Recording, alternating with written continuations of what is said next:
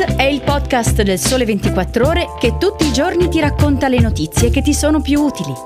Su tutte le piattaforme gratuite e sul sito del Sole 24 Ore.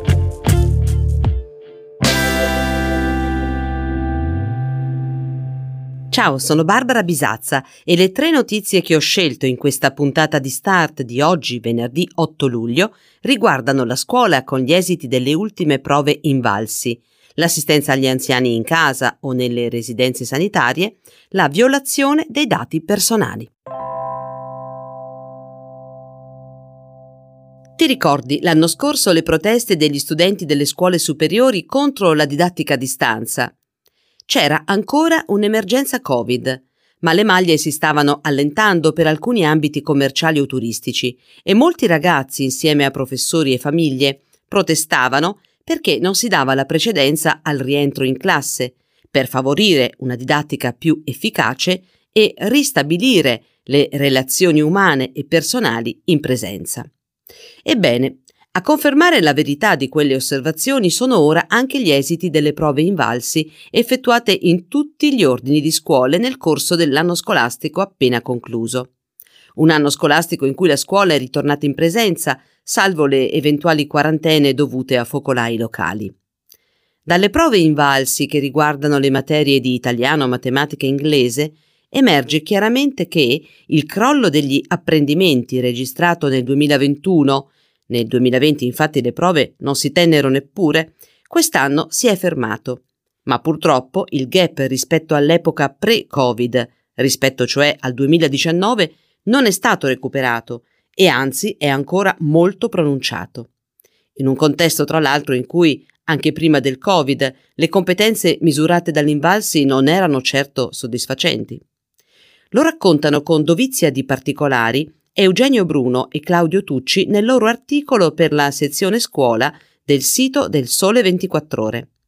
In termini generali, uno studente su due esce dal percorso scolastico senza sufficienti competenze di base. Poi, come in tutte le medie aritmetiche, ci sono anche grandi differenze, in base al territorio, con il Sud ancora una volta più indietro e in misura più ampia rispetto al passato, e con maggiori difficoltà scolastiche se si proviene da ambienti svantaggiati. Ma vediamo qualche dato più rilevante tra i tanti disponibili, limitandoci alle sole materie di italiano e matematica. In quinta superiore il 52% degli studenti ha raggiunto almeno il livello adeguato in italiano. Questo però significa che il restante 48% dei ragazzi non l'ha raggiunto. Siamo allo stesso livello del 2021, ma sotto di 12 punti percentuali rispetto al 2019. Stessa situazione in matematica. Il 50% degli studenti ha raggiunto risultati base, come nel 2021, ma l'altra metà no. Nel 2019 eravamo al 61%, un calo quindi di 11 punti. Si allargano anche i divari territoriali. Gli allievi che non raggiungono il livello base in italiano superano la soglia del 60% in Campania, Calabria, Sicilia.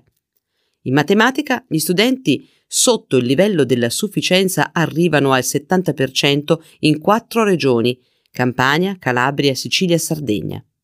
In tutte le materie, inoltre, i cali maggiori di apprendimento si registrano tra gli allievi che provengono da contesti socio-economico-culturali più sfavorevoli. Le tendenze sono simili anche per gli studenti delle scuole medie inferiori, mentre una nota positiva arriva dalla scuola primaria, dove il confronto tra il 2022 e il 2019 registra un quadro sostanzialmente stabile. Le elementari hanno quindi retto alla pandemia.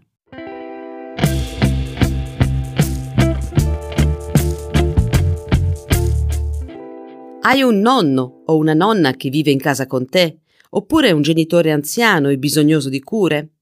Sei famiglie su dieci scelgono di assistere i loro familiari anziani o non autosufficienti in casa, piuttosto che trasferirli in una residenza sanitaria assistita. Nel 58,5% dei casi, la scelta di una badante nasce dal desiderio di non allontanare il familiare dagli affetti, poi certo ci sono anche considerazioni di varia natura come quella economica. A mettere in evidenza le caratteristiche dell'assistenza domestica è un'indagine del Censis su commissione di Assindat Colf, l'Associazione Nazionale dei Datori di Lavoro Domestico, che nel mese di maggio ha sottoposto un sondaggio a un campione rappresentativo dei propri associati, 1600 famiglie. Solo il 41,5% delle famiglie prende in considerazione la scelta di una RSA e più l'associato intervistato è anziano, più preferisce restare in casa propria con un o una badante. Questa preferenza è ancora più marcata tra le donne rispetto agli uomini, 60% contro il 56%. Chi esclude il ricorso a una RSA è consapevole delle difficoltà a riproporre all'esterno della propria casa le attenzioni rivolte al familiare. C'è inoltre la convinzione che il distacco dalla propria abitazione produrrebbe effetti negativi sulla persona da assistere. Al contrario, la scelta di una RSA è, per il 63% dei casi, motivata dalla professionalità del personale impiegato nelle strutture, mentre minore rilevanza assumono altri aspetti, come l'importo della retta da pagare o la vicinanza della struttura. Spesso in casa c'è un familiare attivo, magari una figlia, una nipote, che presta assistenza, ma il 53,4% delle famiglie considera prioritario alleviare la loro fatica attraverso l'intervento di personale esterno. Nel rapporto vengono messe in luce anche le possibili soluzioni da adottare in favore dei caregiver. Oltre il 25% degli intervistati indica il riconoscimento di forme di reddito che possano almeno in parte ricompensare il ruolo sostitutivo svolto a causa della mancanza di strumenti di welfare adeguati. A seguire si auspica la possibilità per il caregiver di lavorare da casa, 9%, mentre per il 6,7% servirebbe l'assicurazione contro gli infortuni domestici e la possibilità di poter accedere a una pensione sulla base di contributi figurativi.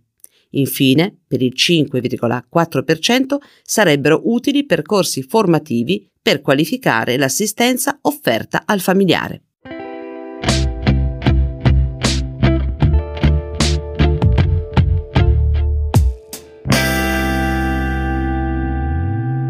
E chiudiamo questa puntata di Start parlando dei nostri dati personali e di quanto facilmente possano venire violati dai pirati informatici con attacchi esterni, virus o malware. Ne sentiamo parlare sempre più spesso. Nel 2021 le segnalazioni al garante sono aumentate del 50% rispetto all'anno prima, per un totale di 2071 casi, in gran parte relativi alla diffusione di dati sanitari. Il garante per la protezione dei dati personali nella sua relazione annuale ha richiamato l'attenzione di pubbliche amministrazioni e imprese sulla necessità di investire in sicurezza informatica e ha fornito indicazioni su come difendersi dai software che prendono in ostaggio un dispositivo elettronico per poi liberarlo a fronte del pagamento di somme di denaro. Una minaccia questa che si è particolarmente diffusa anche in Italia, con attacchi che ricorderai a più di qualche ASL o ospedale, oltre a riguardare anche moltissime imprese private. Sul fronte della tutela online dei minori è proseguita la vigilanza sull'età di iscrizione ai social. L'autorità ha imposto per esempio a TikTok misure per tenere fuori dalla piattaforma gli utenti giovanissimi, facendo rimuovere centinaia di migliaia di account di iscritti sotto i 13 anni.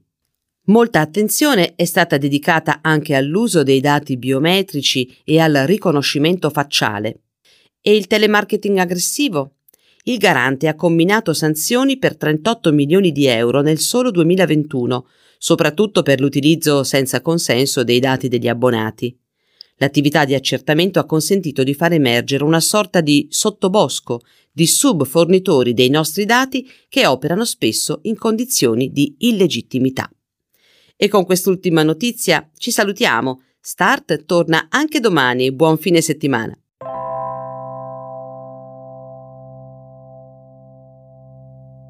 È uscito un nuovo podcast del Sole 24 Ore, si chiama La vittoria del secolo e racconta come la vittoria ai mondiali dell'82 ha cambiato l'Italia e gli italiani. Il link per ascoltarlo lo trovate nella descrizione. Vi facciamo ascoltare un piccolo estratto. Wojtyla, Wałęsa, Boniek, Jaruzelski. Un papa, un sindacalista, un calciatore e un generale. Nell'anno dei mondiali di Spagna sono i quattro polacchi più famosi al mondo. Le loro vite si intrecciano e si scontrano continuamente tra sport, religione e geopolitica. Sarà così fino alla fine del decennio, quando l'impero sovietico crollerà definitivamente. Sono Marco Alfieri e in questo podcast vi racconto come i mondiali dell'82 hanno cambiato l'Italia e gli italiani. O forse no. Questa è la vittoria del secolo. È pronto a calciare un passaggio. Rete, rete degli azzurri. Ha segnato l'Italia con Rossi. Un colpo di testa di Rossi e il pallone terminato in rete. Rete degli azzurri esattamente dopo 4 primi e 55 secondi di